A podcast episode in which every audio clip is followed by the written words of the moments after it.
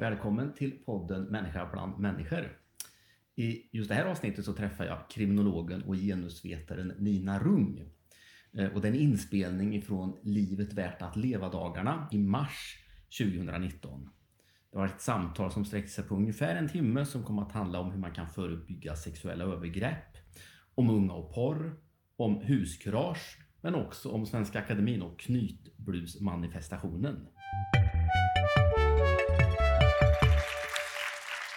Tackar, kul att vara här. Vi sa det, vilka kommer en fredagkväll och hör på något sånt här?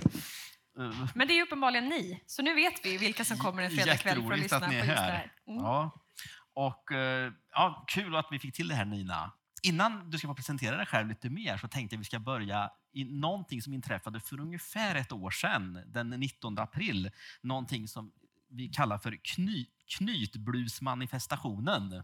Jag fick till ordet där, knytblusmanifestationen. Kan Ja. du berätta lite? Ja, men precis. Ehm, ja, men det som hände var ju, jag vet inte hur många av er som har liksom följt eh, vad ska man säga, fallet i Svenska Akademin. Är det någon som har gjort det här? Ja. Mm, ja. De flesta, det har varit som en följetong. Ja. Ja. Ehm, och när det blev känt att man framförallt hade sopat sexuella övergrepp under mattan Mm. och att man faktiskt hade känt till olika former av sexuella övergrepp och, och övertramp på olika vis i 20 års tid så tänkte jag så här, nej, men det här får liksom inte bara gå obemärkt förbi. Eh, för då kommer man bara prata om allt det andra, typ Nobelpriset och vad det nu kan vara. Eh, men inte om de här övergreppen. Så då frågade jag helt enkelt två kompisar om de kunde tänka sig att eh, göra en manifestation med mig. Och det ville de. Ehm, så då, eh, jag tror att det var typ en vecka efter att Sara Danius avgick. Hon avgick en torsdag eftersom det är deras mötesdag. Eh, och jag, alltså jag har ju så dålig koll på tid, men jag minns det som att det här var kanske en vecka efteråt. eller Något Mm. sånt. Så det gick ganska snabbt. Och jag trodde att det kanske skulle komma 200-300 personer för att jag tänkte så här, men vem är intresserad av det här? Bara för att jag har det som specialintresse så kanske inte någon annan har det. Eh, men det kom ju ungefär 3000 personer så att det var helt, helt fullt eh, uppe i Gamla stan då, i Stockholm där, där vi stod utanför Börshuset där de alltid har suttit i typ 150 år varje torsdag. Kanske inte samma personer då, även om vissa av dem typ är 150 år. Men, ehm, så eh, just den här torsdagen så valde de att eh, dra ut på Djurgården på något hemligt hus eh, där de hade sitt möte. Men vi höll vår manifestation och det var väldigt, väldigt häftigt att se. För att jag vet inte hur många manifestationer ni har varit på mot sexuellt våld, men det var en sån det var en sån otroligt fin massa och jag skulle säga att så här, medelåldern var typ 55. Väldigt många var 65 plus. Eh, och jag brukar inte se den typen av åldersgrupp överhuvudtaget på manifestationer eh, på det viset. Och där stod de med liksom knutna nävar upp mot börshuset och ropade så här nej, inte mer. Och jag tänker att det var så fint för det fanns så mycket kraft i det och så otroligt många levda erfarenheter av just övergrepp, eh, gissningsvis då med tanke på hur statistiken ser ut. Så eh, det var otroligt fint. Jag vet inte om jag någonsin kommer uppleva en sån så här power på det viset eh, igen och verkligen kärlek från, från alla som var där. Det var superfint. Så det var det knytblusmanifestationen handlade om. Att stå upp mot sexuella övergrepp och faktiskt också stå upp för att den person som, som faktiskt försökte göra någonting åt det eh, fick gå. Mm, mm. Och vi, vi, för nu tänker jag, nu kan vi, hur kommer det sig att du är intresserad av de här frågorna? Och, alltså, vem, och man här tänker jag, vem är du så att säga? Och hur har du blivit intresserad Vem av just... är du Ja, som gillar ja. att prata om sexuella övergrepp? Ja. Ja. Ehm, ja, jag är ju kriminolog och genusvetare och anledningen till att jag är just det är för att jag ville få ihop våld och kön. Därför att när jag blev feministiskt uppväckt, säger man så, på ja, slutet kanske 90-talet så um, förstod jag ju att det finns generellt sett ett kön som utsätter det andra könet, framförallt när vi pratar om sexuella sexuellt våld och också våld i en relation. Så jag ville förstå det. Hur kommer det sig att en grupp är utsatt hur kommer det sig att en grupp Mm. utsätter? Ehm, och anledningen till att jag började intressera mig för det tänker jag är eh, dels att så här, feminismen faktiskt kom då, alltså på ett sätt som den inte hade gjort tidigare. Det var ju ingen som så här pratade om att man var feminist då, eh, men det började komma eh, och eh, jag, någonstans så var det som att jag så hittade hem. Eh, kanske som det var för dig Mm, när mm. du hittade ditt kall. Ehm, att jag kände att så här, men äntligen finns det någonting som beskriver och som faktiskt är en, en så teori, en maktteori som jag kan lära mig att förstå världen kring, för jag hade ju sett det där, jag hade upplevt allt det där som väldigt många av oss ju har. Alltså tjejer på efterfester i skolan som blev liksom utsatta för det jag idag kallar en våldtäkt. Eh, eller killar som så här, tafsade på oss från det att vi gick på lågstadiet när vi spelade kull och liksom tog oss på så brösten eller mellan benen. Och, alltså den levda erfarenheten hade jag och väldigt många andra. Eh, men jag spelade liksom inte med i det där. Eh, och var, förstod inte varför man skulle skratta när det gjorde ont. Att man bara sa, men det är bara på skoj, det är bara en lek. Men för mig så det var ju ont, det gjorde ont. Eh, så att jag började eh, liksom lura på så här, nej men det här är inte riktigt rätt, så här ska det väl inte vara. Eh, och så hittade jag feminismen kan man väl säga då, som var så här, ja nu fattar jag, det är en struktur, nu förstår jag vad det är som händer. Så, så det var nog det som gjorde att jag ville jobba mot det som jag eh, jobbar med idag. Mm. Mm. Och, och för, för, att gå tillbaka till siffrorna, så att säga, för det, det går ändå tillbaka till siffror för att, för att det överhuvudtaget ska tydliggöras hur relevant den här frågan är, så är det ju så att WHO visade att 35 procent av världens kvinnor utsatts för fysiskt eller sexuellt våld i en väldigt stor undersökning. Och Europaparlamentet gjorde 2014 en jättestor intervjustudie med 42 000 kvinnor. 42 000 kvinnor. Och då det visade sig att 25 procent av svenska kvinnor över 15 år har erfarenheter av fysisk våld från sin partner. Ja. Och Temo gjorde en undersökning förra 2017 tror jag det var, ja. i samband med metoo, ja. där det visade sig att fyra av fem personer hade blivit utsatt för någon typ av sexuellt övergrepp, alltså kvinnor i Sverige. Precis, sexuella ja. trakasserier. Fyra av fem svenska kvinnor, mm. eller kvinnor i Sverige. Så är det. Och Vad är det som gör att vi alltså, på något sätt inte... Hur, hur, vad, vad, står de här siffrorna för? Ja, men jag tänker så här, vi eh, kan väl bara fråga här inne om det är okej med er. Så, eh, hur många här inne till exempel har någon gång fått en sexistisk kommentar eller har blivit kommenterad på ett sätt som inte har känts bra eller har fått en tafsande hand någonstans eller blivit utsatt för någon form av, av penetrerande övergrepp eller på något vis blivit utsatt för någonting eh, mot er eller mot er kropp som inte ni har samtyckt till? Eh, ni kan ju räcka upp en hand. Så. Så om vi ser oss omkring, om ni vill hålla upp händerna bara lite till så det är en väldigt stor andel här inne också. Ja. Tack. Mm, det eh, och det är, precis, ja. det är precis det eh, som jag möter var jag än frågar faktiskt. Om det så är i en högstadieklass eller om det är för, för eh, yrkesarbetande jurister så ser det precis likadant ut. Och det är ju en form av, av tydlig och stor och stark ojämställdhet. Mm, mm. ett tydligt tecken på det är att en viss grupp blir väldigt utsatt för någonting som den andra gruppen inte blir. Mm. Och, och, så, då, alltså, den grundfrågan vi ska prata om idag, du och jag, det är ju det här, alltså, hur kan man förebygga sexuella övergrepp? Mm. Och Det är ju en jättesvår fråga, men hur, hur kan man förebygga sexuella övergrepp? Oh, ja, men det finns så mycket man kan göra. Mm. Alltså, jag tänker att när vi nu vet att fyra av fem kvinnor i Sverige någon gång har utsatts för sexuella trakasserier, det innebär att vi också känner väldigt många som utsätter. Det kan vi ju eh, ha en grundförståelse i, för det måste ju vara någon som utsätter alla de här. Mm. Vi vet att var fjärde tjej i nian blir utsatt för ett sexualbrott. Vi vet att var femte barn fram till att den fyller 18 år kommer att utsättas för någon form av sexuellt övergrepp och två tredjedelar av dem är tjejer. Så när vi vet den statistiken så vet vi att vi också har väldigt många utsatta runt oss men också väldigt många som utsätter. Så det är det första steget, att förstå det och att också veta att jag Eh, var och en av er, alltså kanske inte bara just jag, eh, kan göra så mycket själva åt det där. Att dels börja förstå, så här, okay, vem har jag varit i det här? under tiden man har växt upp till exempel. Vem är jag nu och vem har jag runt mig? Har jag någon form av social kontakt med andra människor? Jag kanske jobbar, jag kanske är medlem i en förening, jag kanske träffar min släkt, vänner och så vidare någon gång. Att då fundera på så här, vad gör jag när någon säger någonting som faktiskt inte är särskilt härligt? Om det så är ett sexistiskt skämt, att kommentera någons eh, kropp eller vad det kan vara, eller någonting som faktiskt inte känns riktigt okej. Okay. Vad gör jag då? Och det jag önskar då, det är att man faktiskt säger till. För när vi börjar visa på att så här, det där får faktiskt konsekvenser, det blir inte lika härligt att fortsätta då. Om det är någon som så här poängterar och säger, men vet du vad, det, det där är inte roligt. Varför säger du på det där sättet?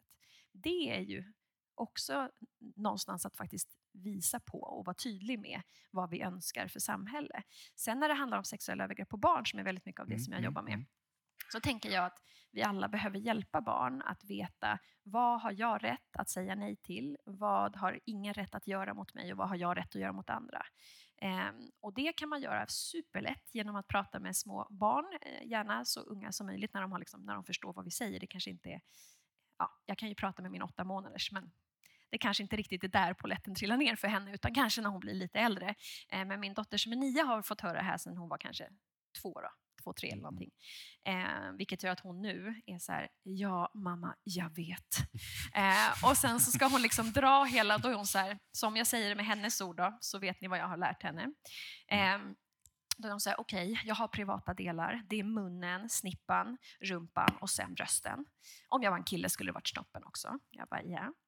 Eh, och sen säger hon så här, så om någon tar på mig, eh, på mina privata delar, eller att någon frågar efter bilder eller så, alltså på nätet, då ska jag säga stopp och sen ska jag prata med en vuxen jag litar på. Och det är du, pappa och så drar hon liksom de som är hennes. Så, det är det vi ska lära barn. Eh, det är det jag har liksom tragglat med Manja, som hon heter, så att eh, nu kan hon det där jättebra. Ehm, och det är också av, av, av största vikt, för att vi kommer aldrig kunna hejda alla förövare. Så är det, det får vi liksom leva med. Men vi kan se till att barnen åtminstone vet att var går min kroppsliga gräns och vad har någon rätt att göra mot mig. Så därför ska man inte heller någonsin säga så här, men gå och krama farfar nu. Gå och ge farmor en godnattkram. För grejen är ju att det där behöver komma från barnet själv. Annars så säger vi faktiskt att du ska göra någonting som jag vill att du ska göra för att någon kanske inte ska bli ledsen. Eh, och det där måste vi sluta upp med eh, omedelbart, tänker jag. Eh, så att även om min pappa blev så här, men vad då får jag inte be om en kram? Nej, det får du faktiskt inte. Eh, utan du kan säga så här, är det okej okay om jag kramar dig? Jag skulle jättegärna vilja ge dig en kram, men det är helt okej okay om du inte vill. Så kan du säga. Men inte så här, vad då får jag ingen kram? Så ska han se ut som en lite ledsen björn. Man bara, så här, fast nu är du vuxen, nu får du bara skärpa dig pappa. Så att eh, vi måste liksom eh, ge barn den grundtryggheten och att också veta så här, du går inte att ge någon någon kram eller pussa på den eller vad det kan vara om inte du har kollat att den också vill. För samtycket är liksom allt. Mm. Eh, så så kan vi åtminstone få fler barn att berätta när det är knas. För just nu så är det bara eh, ett av tio barn som kommer till myndighetens kännedom som är utsatta för sexuella övergrepp. Nio av tio eh, får vi inte vi får inte tag i dem. Och det är ju vårt fel. Alltså vi vuxna runt omkring. Vi har inte gjort nog. Och det finns en sorts förnekelse över det här vet du har pratat om. Att, att det, det är hysch och det är tyst och det är skambelagt. Ja, ja, verkligen. Så är det mm. ju. Eh, alltså jag har ju eh, förhört barn eh, när jag jobbade på polisen med att utreda eh, sexualbrott mot barn. Som trots att jag visar en bild på dem eh, och säger så här, är det här du? För att ibland så har man en bildserie på barnet. Man kanske ser barnets fötter och sen så ser man eh, hennes underliv och sen så ser man huvudet men inte i samma bild. Så måste vi veta om det här är hon. Då. Så då frågar vi så här, är det här du? Nej. Även om jag visar, liksom, när vi ser hela bildserien och ser hela henne, så bara, nej det är inte jag. Och som också vidhåller det under hela tiden, trots att vi säger, nej men det är som att jag skulle ta en bild på dig nu och så visar jag mm. den, du bara, nej det där är inte jag. Mm, mm. Eh, och det kan ju låta så helt märkligt, men det är för att förnekelsen och skammen är så otroligt stor, så att de säger nej, skjuter det där ifrån sig så långt de bara kan. Ehm, så det finns en otrolig skam kring sexuella övergrepp. Och den skammen delar ju de allra, allra flesta, inte bara barn, som är utsatta för, för sexuella övergrepp till exempel. Att man känner sig, men varför gick jag hem då med den personen? Varför hånglade jag med den kvällen innan? Varför blev jag så full? Varför sa jag inte nej? Varför hade jag på mig det där? Varför? Och så vidare och så vidare och så vidare i all evighet. Och det är det vi måste sluta upp med, därför att vi måste se till att det är aldrig den som blir utsatt som ska känna någon form av skam. Som, jag vet inte om ni känner till hämndporr? Om det är någon som känner till det. Men det blir eh, mer och mer av det och det handlar helt enkelt om att det kan till exempel vara på en fest och så är det en tjej som suger av en kille. Och så tar han, en, han filmar det, eller så filmar någon annan det. Och så lägger de ut det där på skolan. Och vem är det som skäms på måndag morgon? Mm. Är det den som har lagt ut det där och gjort ett brott, eller är det hon? Det är mm, hon. Mm, mm, mm, eh, och det där är det som är riktigt, riktigt knas, för hon har inte gjort någonting fel. Eh, och det är samma sak med, med, barn som utsätts på nätet eller, som, som, eh, eller vuxna för den delen som utsätts för sexualbrott. Att man lägger, man lägger det så mycket hos sig själv. Det måste vara någonting jag gjorde, jag var inte tydlig jag, och så vidare. Så att antingen berättar man aldrig om det eller så eh, försöker man skjuta det ifrån sig. Och, det var det som jag tyckte var så smart med den här knyt, om man ska säga, knytblusmanifestationen. Ja, det är faktiskt Eh, svårt. Prova att- säga det. Knyt. Ja. Eh, där där så, så var det ju, skammen skulle hamna på den här kvinnan, man ifrågasatte henne. Mm. Eller hur? Och även Mm. hon som sen skulle vittna, det var ju eh, 18 kvinnor som hade blivit utsatta Mm. utav den här kulturprofilen. Men, Mm. men, och, och, och man började ifrågasätta dem istället. Ja, ja, gud ja. Men vad ni gjorde var ju att ni flyttade skammen ifrån de här kvinnorna till det det handlade om. ja. Eller hur? Ja, och det är väl liksom det, det är det vi faktiskt ser mer och mer av. Och jag fattar att det kan vara läskigt för de som alltid har kunnat göra det där och blivit liksom hållna bakom ryggen. Men nu kan de inte det på samma sätt. Nu får vi höra om politiker som har tafsat på andra politiker på, på eh, låren som nu precis eh, har kommit upp. Och, och vi får faktiskt höra, till och med i de absolut finaste kulturella kretsarna, eh, så händer det här. Eh, och man har uppenbarligen inte agerat. Och precis som du säger så går man istället på så här, "Ah, vilka är de där 18 kvinnorna? Vad har de hittat på? Eh, istället för att så här, men herregud, här är det 18 kvinnor som faktiskt vågar berätta. Vissa eh, med liksom helt öppna med vilka de är och, och andra inte. Och det är faktiskt också så att den här kvinnan som var målsägande som blev utsatt för den här våldtäkten där Jean-Claude Arnault faktiskt blev dömd, alltså mm. kulturprofilen. Hon sa också i förhör att hade inte de här 18 kvinnorna berättat idén så hade hon aldrig vågat. Så att, att någon börjar kommer också leda till att fler eh, vågar börja berätta. Mm, mm. Du vet, du vet, vi vi pratade i, i telefon här, häromdagen och, och då, då sa du att även de som tafsar och beter sig så här, även de tycker illa om snuskiga gubbar. Mm. Det vill säga, man ser inte sig själv, man ser inte att man Nej. själv gör det man gör. Nej, så är det. Kan du utveckla det lite? Ja, men det gäller i högsta grad, jag tror också vi pratade om våld i nära relation då. Det gäller i högsta grad också dem. Att en, en man, generellt sett är det en man som använder fysiskt våld mot en kvinna. När det gäller psykiska våldet så är det lite mer lika. Eh, men när det gäller eh, grovt fysiskt våld framförallt så är det en man mot en kvinna. Generellt sett, jag säger inte att det inte finns andra sätt, men om ni förstår vad jag menar då. Eh, så att ni så här, det finns i samkönade relationer, absolut, det finns kvinnor som, som slår män, men generellt sett. Så om eh, en man då blir begripen eh, och det blir tydligt att han har använt våld mot sin partner så ser han fortfarande ner på kvinnomisshandlare, för en sån är inte han. Mm, mm. Eh, och det där är ju så himla intressant och det är ju också kopplat till men också skam, för det är ju väldigt skamligt. De allra flesta pojkar som har vuxit upp får veta att men man slår inte en tjej. Man slår inte någon som är svagare. Och när de nu har gjort det, för det är faktiskt precis det de har gjort, så försöker de att liksom se det där på ett helt annat sätt. Nej, men alltså det var inte så, utan jag skulle liksom ta tag i henne för att hon var jätteprovocerande och då kanske jag råkade snudda hennes kind och så har hon liksom en enorm blå tira till exempel. Så de ser ner på kvinnomisshandlare. Personer som utsätter barn för, för grova sexuella övergrepp och grova våldtäkter, eh, de, de ser otroligt mycket ner på pedofiler eller på män som begår sexualbrott, för de har inte gjort det. Eh, så att det där är ju också kopplat till hur ser vi på förövaren? Hur ser vi på den som begår det här? Och, och de kan ju se sig själv från andras ögon och se att okej, det där är inte riktigt, eh, det är inte ett bra beteende, eh, men de begår det likväl. Vad vet vi om förövarna generellt? När det gäller sexuella övergrepp på Mm, barn, Ja. Ehm, ja, vi vet att det generellt sett är män. Att Mm. det är män mellan 18 och 55 skulle jag säga, de allra flesta.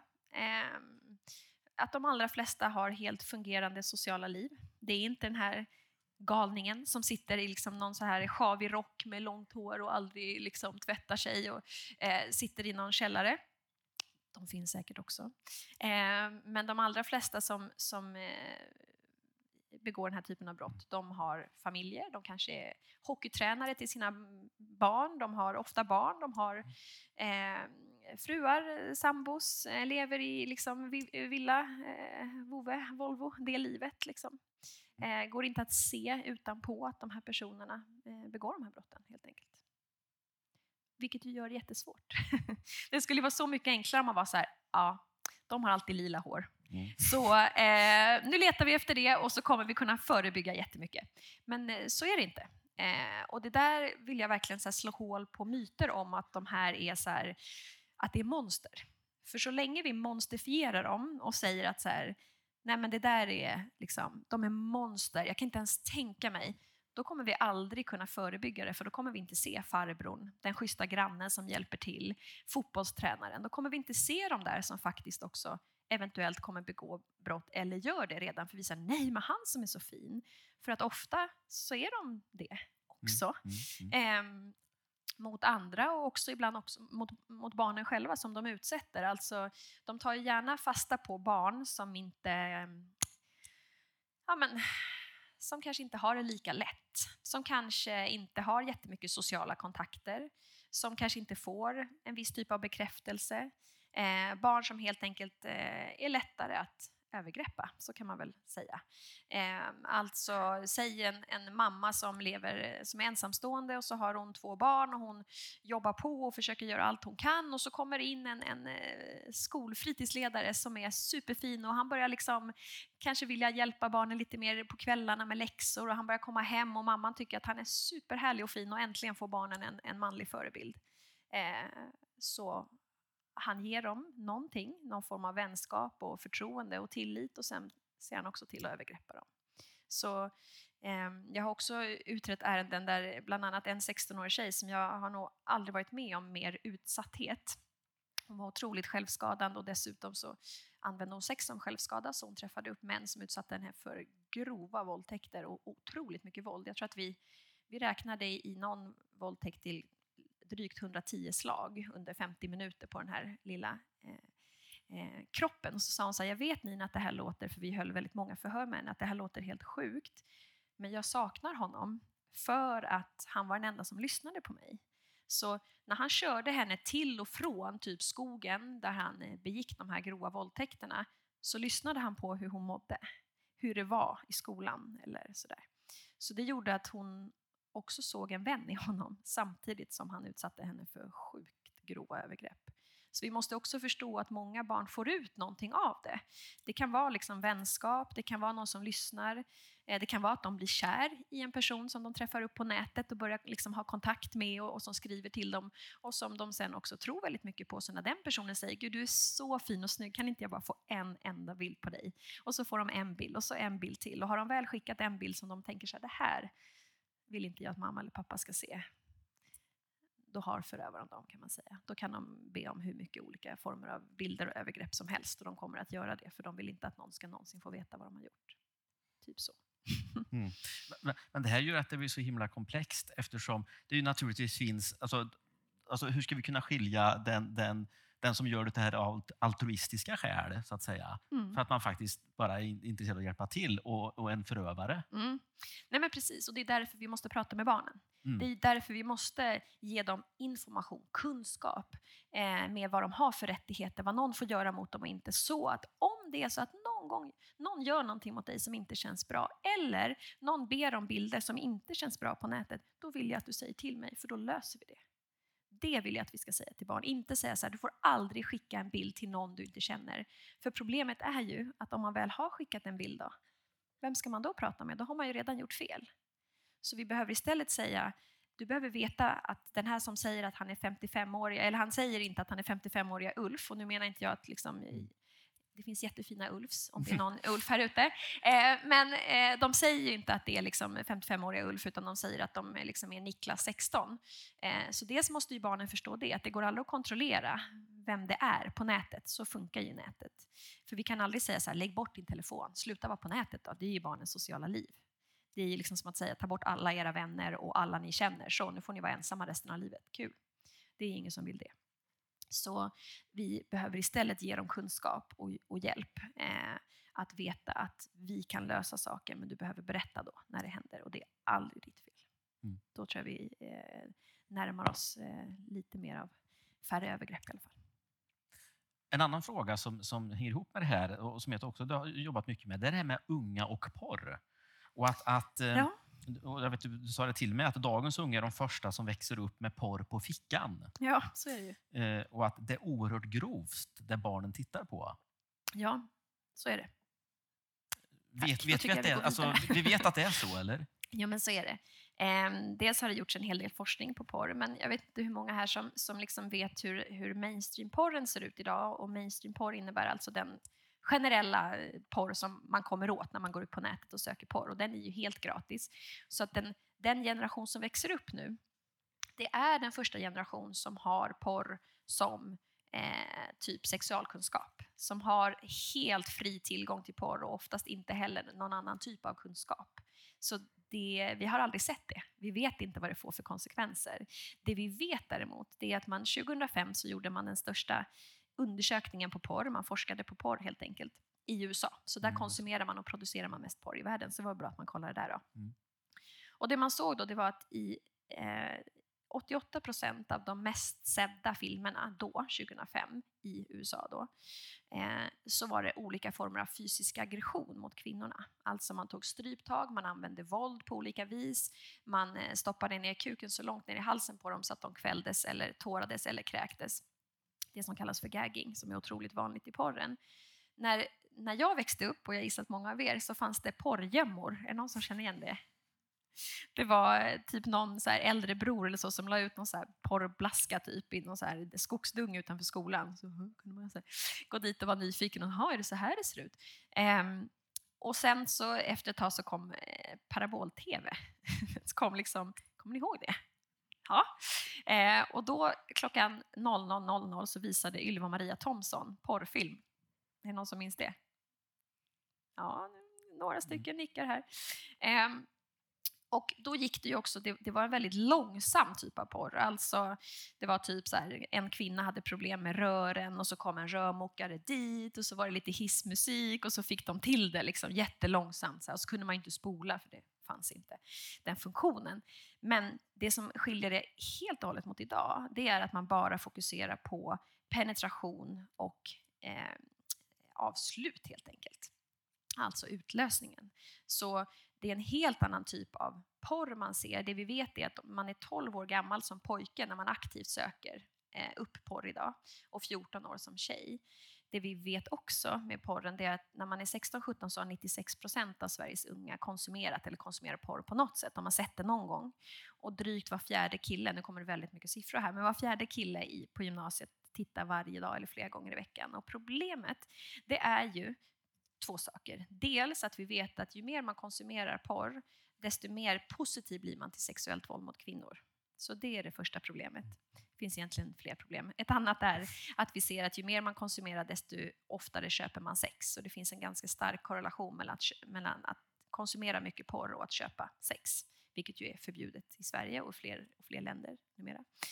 Men sen har vi också problemet med vad det här gör med ens tändningsmönster. Alltså om jag som 12-åring inte får någon annan sexualkunskap, vilket väldigt få barn får, så jag fattar varför man konsumerar porr, för man vill ju fatta hur det går till. Liksom.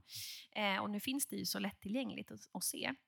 Men om man nu börjar eh, konsumera det där, det man lär sig att tända på blir då olika former av våld mot kvinnor. Om man sen går och testar det där, för det vet vi också med forskningen att väldigt många unga tror att det är så andra har sex, så då vill man göra samma sak. Så om man sen bara går och testar det där, man tar stryptag, man eh, spottar på någon, man liksom använder olika former av våld utan att verkligen kolla att den andra personen är helt med på noterna, så riskerar man ju verkligen att begå sexuella övergrepp. Och hälften av alla sexuella övergrepp på barn är ju av en jämnårig. Så vi behöver ju verkligen se till att de också får annan typ av kunskap. Alltså, vad är det ni ser och var letar man samtycke? När jag frågar unga som jag föreläser för, så här, men hur letar ni samtycke?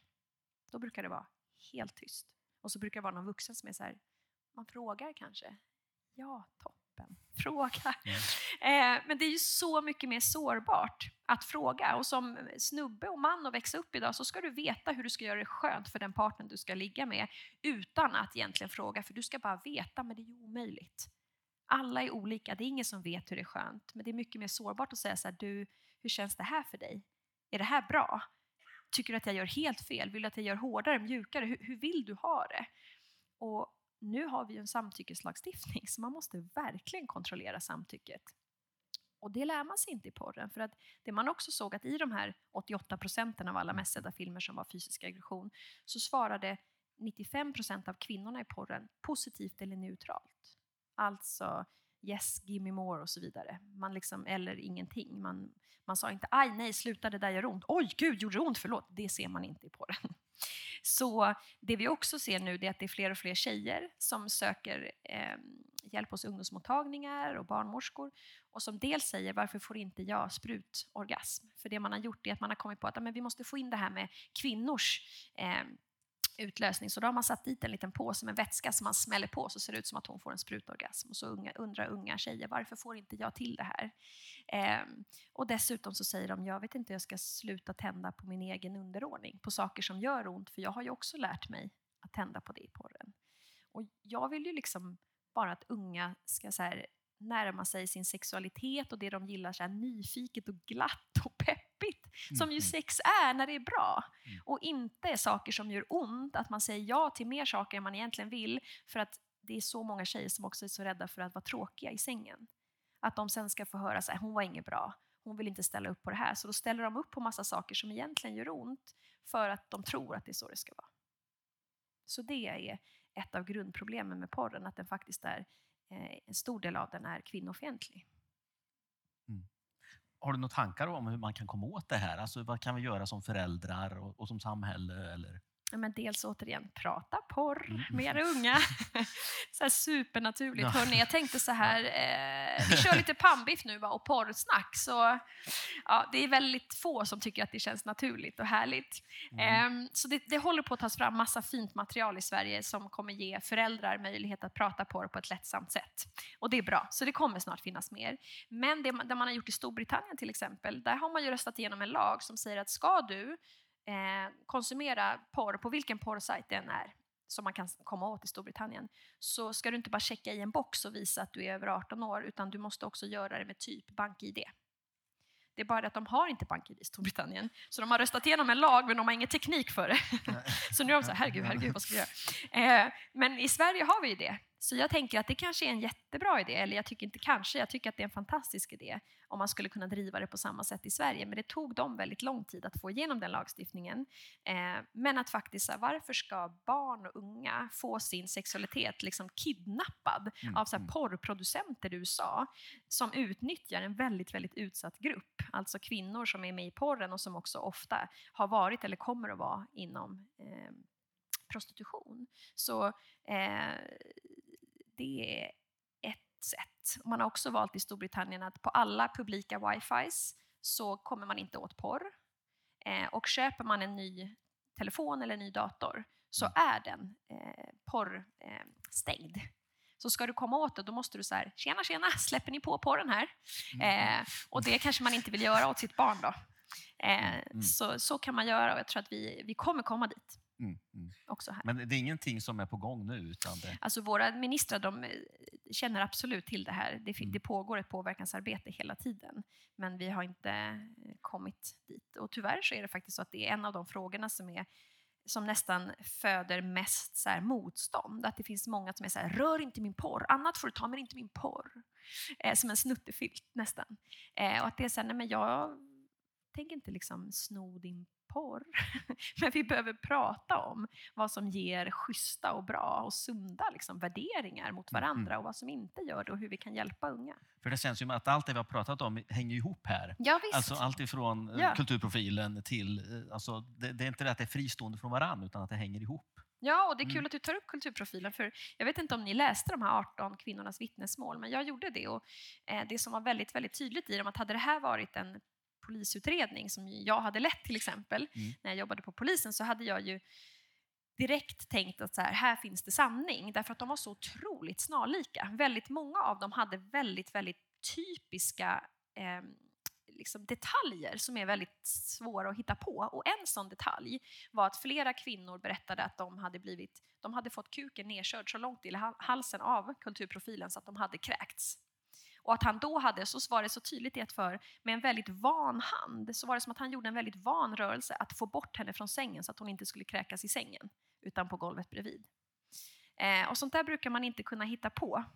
Eh, och det återkom i flera av de här berättelserna. Och det är ju också en av de absolut vanligaste scenerna man faktiskt ser i porren och det som kallas för gagging.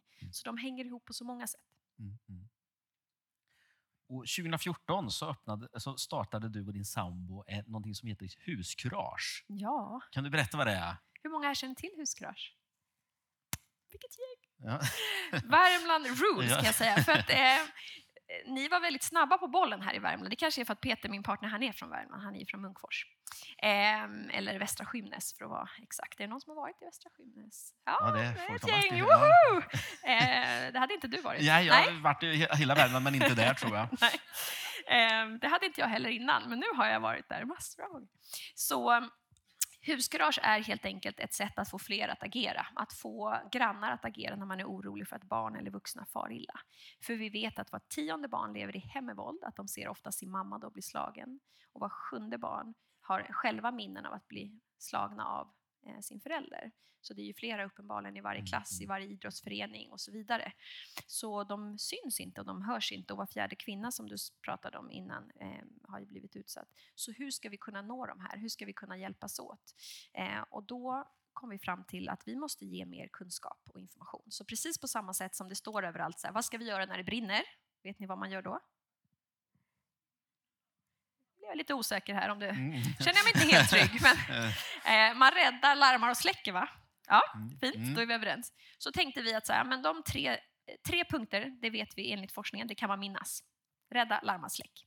Så vi gör samma sak fast mot våld i nära relation. Man knackar på, man tar hjälp av andra, man ringer polisen. Och man ringer alltid polisen i första hand om det är akut eller hotfullt.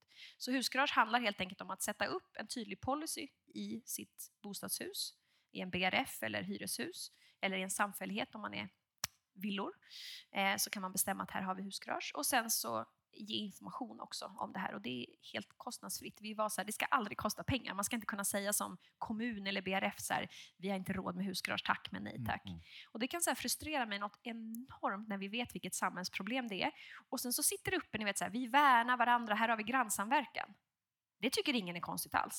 Men sen när man kommer till så här, nu ska vi bry oss om våld mot barn och vuxna, då bara, "Aj, jag vet inte om vi ska ha det där, det känns inte riktigt rätt. Som att vi bryr oss mer om en dator än om liksom ett liv. Eh, och det är så himla märkligt och frustrerande. Eh, och det har aldrig handlat om att vi vill att man ska säga grip in i lägenheten, spring dit, wow, så här. Det skulle inte jag heller göra. Men knacka på, gå därifrån och ring polisen. Upphör inte, knacka på igen och ring polisen. För ibland kan inte polisen komma jättesnabbt. Som du, du var inne på att Värmland är stort. Mm, mm. Eh, vi har ännu större liksom, län och, och, och eh, uppe i liksom, Norrbotten så kan det ta en och en halv timme innan polisen kommer fram. Då kan man inte bara säga jag har ringt polisen så jag har gjort mitt. För under en och en halv timme det hinner man misshandla någon ganska eh, rejält på. Eh, och jag vet inte om ni känner till Morgan Alling som är en Mm. skådespelare. Han har ju berättat, jag var på en barnrättskonferens och pratade efter honom. Och så berättade han om sin uppväxt och så sa han så här, ja, men jag blev otroligt slagen då av sin pappa. Och så sa han så här, jag skrek jättehögt varje gång. För jag tänkte att någon kanske skulle komma. Men det kom aldrig någon. 35 år senare så åker han till, sin, eh, till hemmet där han växte upp. Och de bodde inte kvar, men däremot hans grannar. Och så sa de så här, helt utan att han hade tagit upp det, så här, Morgan, vi hörde dig och din bror varenda gång, men vad skulle vi göra då? Och för mig så är det så här, vad skulle ni göra? Skämtar du med mig? Visa lite civilkurage. Mm, mm. Gå dit, knacka på, fråga vad är det som händer här? Vi hör ju att barnen skriker som liksom stuckna grisar här inne. Ring polisen, ring socialtjänsten, gör en orosanmälan, gör någonting. Eh, så. så i den frustrationen föddes Huskurage. Så nu finns det i åtminstone 500 000 hushåll i Sverige. Vilket gör att det når åtminstone en miljon personer ungefär, om man nu tänker att man är åtminstone i två i många bostäder. Och visst är det så, eh, jag läste det någonstans, att, att om, om man vet att folk kommer att agera om jag skriker, då kommer man att skrika. Ja, Men om man inte tror, äh, om man vet att det spelar ingen roll att jag skriker för de kommer ändå inte, Nej. då skriker man inte. Nej, så är det. Man Mm. gör motstånd i förhållande till förväntad hjälp, som det heter. Alltså, om jag blir utsatt någonstans här, här ute när det är mörkt och jag tror att ingen kommer se mig eller höra mig så kommer jag att fokusera på att överleva. Jag kommer inte att göra särskilt mycket motstånd.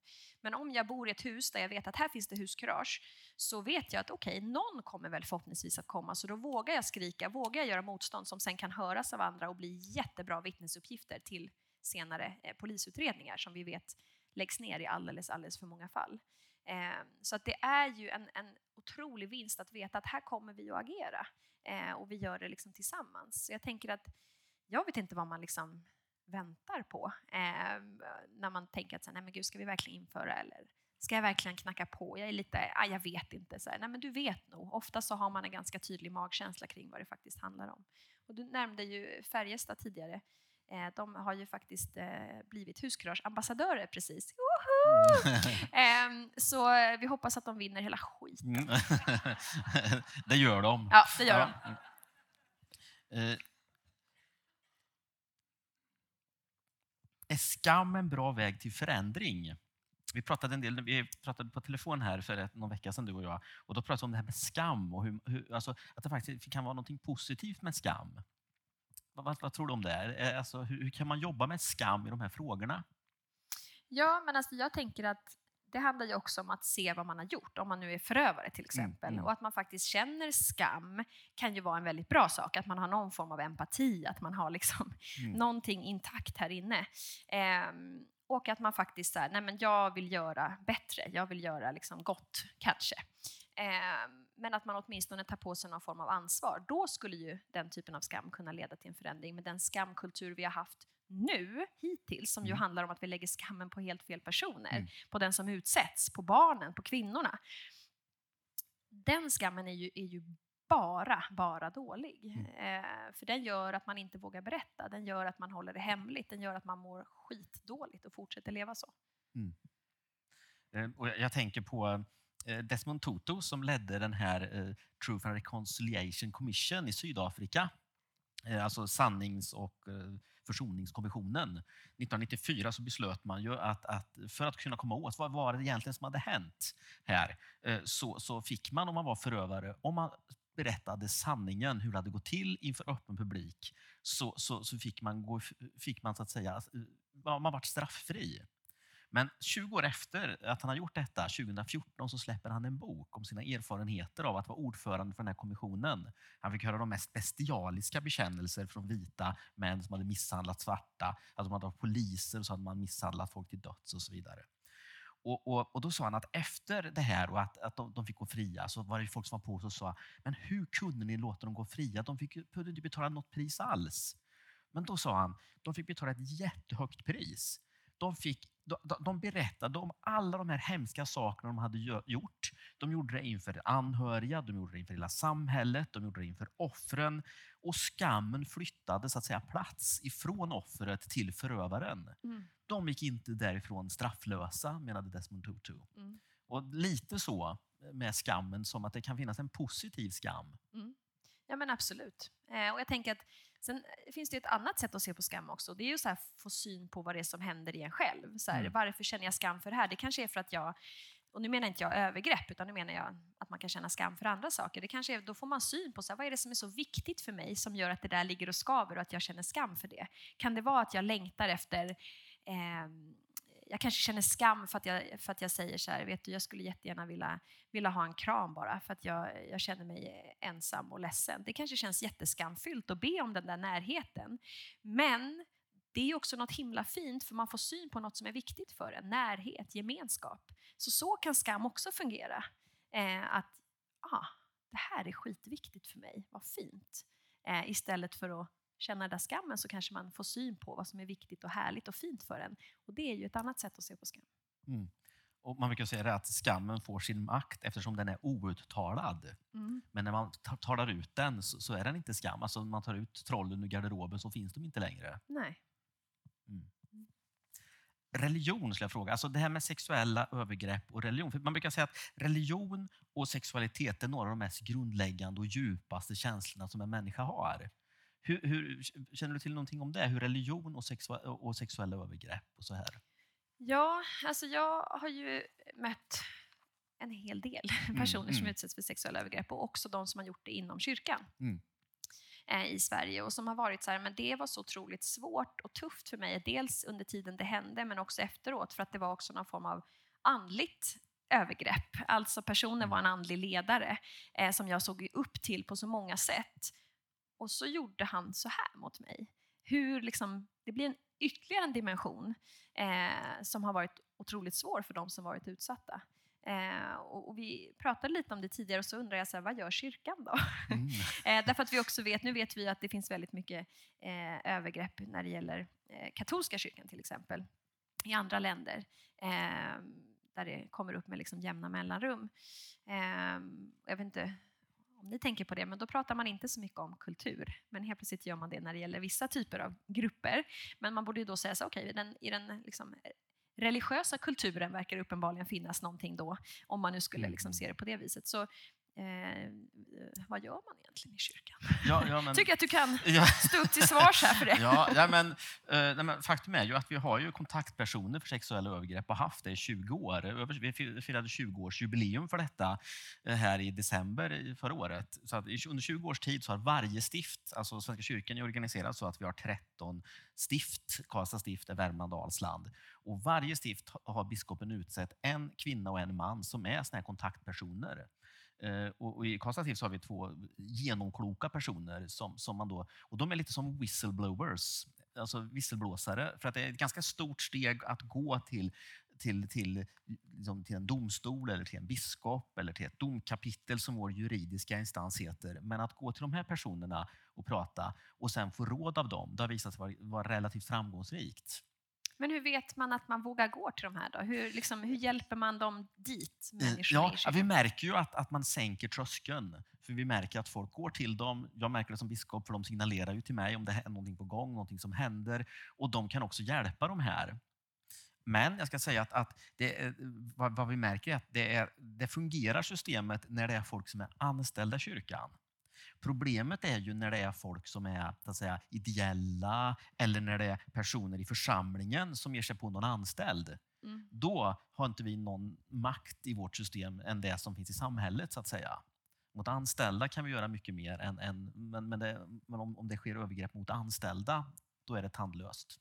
Men gör de, de här personerna då, gör de, nu bara snöar jag Ja, helt in ja, på det här, ja. men gör de anmälningar sen? För du sa att man kanske inte vill gå till domstol, men har de liksom anmälningsplikt? De måste säga, Ja. okej det här är en våldtäkt, vi kan inte Mm. bara säga, ja vi förstår, vi förlåter och går vidare, Mm, utan de mm. får... Precis. Mm, Och kan också råda hur ska man gå vidare. Och de har specialutbildningar de här två. mm. Eh, och varje år så har man liksom kontinuerliga fortbildningar. Så det har hållit på under 20 års tid. Så, Mm. så att det, men det, det kommer ju sig av att, att det har varit en hysch-hysch-kultur i kyrkan. Och. Och, och, och, hade man, och jag vet, jag hade, jag hade, när jag läste till präst, och det här är många år sedan, då, då, då hade jag en kompis som var präst, en kvinnlig prästkandidat. Och då berättade hon att de, det hade bara fallit sig så att, att det var eh, kvinnliga prästkandidater, kvinnliga diakonkandidater och kvinnliga kantorer som råkade hamna i samma rum. Och så är det en som berättar att någon har tafsat på henne och sen visar det sig att alla har sådana erfarenheter i rummet. Mm. Men ingen har pratat med någon annan om det. Men just eftersom det bara var kvinnor i rummet så var det plötsligt legitimt. Just det, ett tryggt rum. Ett liksom. tryggt rum. Och, Mm. då, och, och då, då gick det upp för mig, och det här är ju, vi pratar 1990-talets början för mig, och då gick det upp att det här är mycket stö, ett mycket större och mer utbrett problem än vad vi tror Mm. och förstår. Och men- därför, Precis, och då är vi tillbaka till det här, då är inga monster. Det kan Nej. vara en präst, det kan vara en, en person som många ser upp till, men det är också den som övergreppar. Precis. Mm. Så att, så att, och, och, och som vi ser på de här siffrorna som vi sa i början, det är liksom inte en liten perifer grupp det handlar om. Nej. Utan, utan är det 25 procent i, i åldern över 15 år eh, som har blivit utsatt för fysiskt våld från sin partner, då är det i en arbetsplats på 30 personer så är det 7-8 stycken. Ja. Det är ju en ganska stor grupp. Ja, verkligen. Alldeles för stor. Ja. Mm. Så, så att det... Men, men, men alltså, att vi arrangerar såna här kvällar är också ett, ett, ett sätt att markera att det här är viktiga frågor. Men, ja, verkligen. men jag tror att det finns, det finns mycket mer att göra. Vi lägger en onsdagkväll nästa... Ja, ja. ja. Någonting som, som, som vi också... Jag tror att det är en teologisk fråga också. Alltså en trosfråga. Alltså hur vi, hur vi pratar. Det finns ju ett antal bibelberättelser som handlar om hur barn misshandlas. Jag tänker till exempel på när Abraham ska offra Isak, sin son. Det är en sån här text som har använts eh, ibland genom historien för, för att leg- legitimera våld mot barn, så att säga. Mhm. Och vi har Ordspråksboken där det finns den, den man älskar agar man. Ja, och det är inte ett charmigt uttryck Nej, i Bibeln. nej. Det kan man Och- inte vara nej, stolt över. Alltså det, alltså, så det, finns, alltså det finns saker att, att jobba med. Mm. Samtidigt som, som alla de ideal som vårt samhälle står för, som är positiva, har ju ofta sin grund i den judekristna traditionen. Så det, det är en sorts både och där. Mm. Men lite så här uppdatering 2019 vore toppen. Ja, ja, ja, men precis. Så kan man bara stryka vissa grejer. Nej, nej. Nej, alltså det, det, jag får ju, alltså det är en sån fråga som jag har fått flera gånger sedan jag blev biskop. Att varför, utav barn som blivit, alltså folk som är vuxna nu men som har blivit misshandlade, eller deras föräldrar alltså, och så vidare. Mm. Eh, och det här är också väldigt skambelagt. Eh, Men, men, men då försöker jag få dem att förstå att, att Bibeln, ja, de här ordspråken, de är förmodligen 4000 år gamla och bara man förstår att i sitt sammanhang så de, de har ingenting att säga oss idag, den typen av ordspråk. Men, Nej. men eh, det, är en dålig bibelsyn snarare än att man ska stryka bibelord så att säga. Jaha, du var inte inne på det? Nej, nej, för att det är svårt med eh, liksom, 3-4 tusen år gamla texter att liksom ta bort dem och låtsas som att de inte finns där. Men man måste hitta sätt att tolka dem, tänker jag. Mm. Mm. Mm. Ja, jag är lite inne på stryka då, Ja, men, ja, men eh, det- okej. Eh, Ja. Mm. Du, du, Det du, ska, mm. du ska snart med ditt tåg. ja, precis. Men, Så ja. det blir så trist Ja. stämning här uppe. Eh, hade du någon mer fråga? Så vi kan ta. Ja, Nej, men men- jag tänker just på det här, det man älskar agar man, det är ju rätt bisarrt, eller hur? För det Ja. kommer ju, jag vet inte om det är Mm. därifrån man sen har tagit allt det här med så här, nej men han menar inget illa, han är säkert bara kär i dig, kärlek börjar med bråk. Alltså vad är det? Mm, mm. Det är ju sån riktig skitkultur. För det det faktiskt handlar om är ju våld och det är aldrig kärlek. De hör inte ihop. Eh, så jag tänker att vi behöver vara så himla tydliga med dels våra barn, men också att någon någon gång säger så här, kärlek börjar med bråk, sluta med barnbidrag. Det har man ju typ alltid hört, eller jag gissar att ni också har hört det. Och att det är så här, nej. Kärlek börjar med pepp, varma känslor, mys, aldrig med våld. Eh, och sen så kommer det liksom, kulturen vet vi peppar unga väldigt mycket, alltså de får väldigt mycket intryck av kultur, alltså populärkultur på olika sätt. Om man då liksom tittar på typ 50 shades of Grey till exempel, för er som inte känner till den så är det en trilogi av filmer som handlar om en man som heter Mr Grey, som är väldigt normativt snygg och är miljardär. Känner du till dem? Ja, jag känner till. Ja, Ja. Eh, och sen så eh, ja, men typ, kan han flyga den här tjejen han träffar som är oskuld då och så kan han flyga henne till typ Paris för att äta middag. Han är jätterik. Så. Mm. Men det här utmålas som en eh, romantisk berättelse. Grejen är bara att han kontrollerar ju vad hon äter, vad hon har på sig, vad hon är och hur de ska ha sex. Och så säger vi att det är romantik. Tar vi bort att han är så här snygg och rik och han skulle kanske inte ha något hem, inget jobb och vara liksom sjavig så skulle det vara en thriller. Det skulle vara skitläskigt. Så vi behöver verkligen fundera på hur peppar vi de här kulturella uttrycken och vad vi säger till våra barn när vi säger så här, han menar inget illa, han är nog kär i dig. Så här, men skärp dig! Fråga honom, varför knuffar du henne? Är du förbannad på henne? Är du irriterad eller är du kär? Vi behöver ju ta reda på det först och sen säga, det där är inte ett sätt att visa kärlek på. Då gör man så här, då klappar man fint. Alltså där måste vi ju verkligen se till att börja, för vi ska inte normalisera våld någonsin. Så därför skulle jag nog vilja att vi bara... Jag kan, du kan ge mig ansvaret så kan jag styra Mm, upp. mm, ja. Styr upp Bibeln. ja, ja. Vi byter. Jag har en sista fråga faktiskt. Eh, eh, om metoo. vi går vidare. Ja. Vi vänder blad. ja, jag är ju bibelvetare, vet du. det är det jag har forskat på. Ja. Eh, det, det, jag ska säga, det är inte många som läser de där nej, nej. längre. nej. I, Men alla känner igen dem. Ja, Ja, Ja, exakt. ja. När man de är elva stycken. Det finns en väldigt bra bok av Philip Graven, Spare the Child, Eh, som, just handlar om de här och som är väldigt tänkvärd. Men där han säger att det är egentligen inte de där, de där bibelorden har inte spelat så stor roll som arvsynsläran. Mhm. Som är tank, den religiösa tanken som kommer in på 400-talet efter Kristus. Det är ju egentligen ingen kristen tanke från början. Utan kyrkofadern Augustinus för in en tanke att människan är född ond. Jag gillar inte det. Nej, det gillar inte jag heller. För det är skälet. Och då blir såna här den man, äl- den man agar älskar man. Då, då blir det obehagligt. Ja. Och, och han visar ganska tydligt eh, hur, hur, och det med barnaga och så vidare, hur det hänger ihop med arvsyndsläran. Och den skulle jag säga, den, den har kyrkan alla skäl i världen att göra upp med. Mm, du vill lägga liksom skammen lite där den hör hemma? Ja, Hos lite- honom då? Ja, ja, precis. Han är liksom precis. en Ja, dåtida ja. Horace. Ja, men, men tyvärr så är det som med... men sista frågan Nina, Ja. innan ditt tåg går hem. Ja. Det handlar om metoo som ju ändå, som ändå förändrade, vill jag tro, kommer att förändra vårt samhälle på ett grundläggande sätt. Hur skulle du vilja beskriva den rörelsen nu när det har gått ändå några år? Mm, Snart. Ett och ett halvt typ. ett och ett halvt år. Mm. Eh, Vad, vad, vad, vad har det betytt så här långt? Nej, men gud, jag blir ju så här glad i metoo. Ja. Eh, nej, men dels för att jag menar på att här, metoo har inte hänt, metoo händer.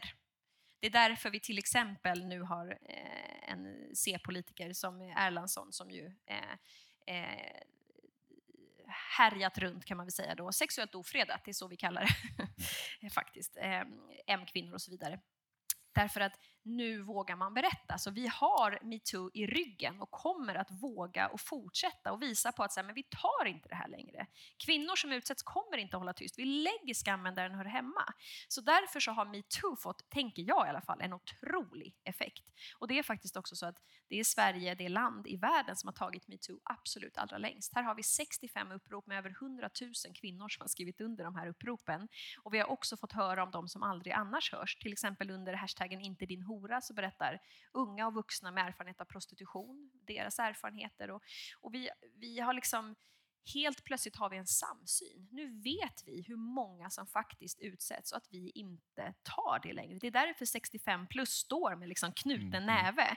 Och jag tänker att det hade inte hänt utan metoo. Så vi har det att tacka för så mycket, tänker jag. Och det kommer vara ett före och ett efter. Och nu har vi det i ryggen och ingen kan liksom stoppa längre eh, utsattas berättelser om, om övergrepp eller övertramp. Så det är en revolution, ingenting annat. Och med de orden så tycker jag vi avslutar. Tack för att du kom hit Nina, jättekul! Tack.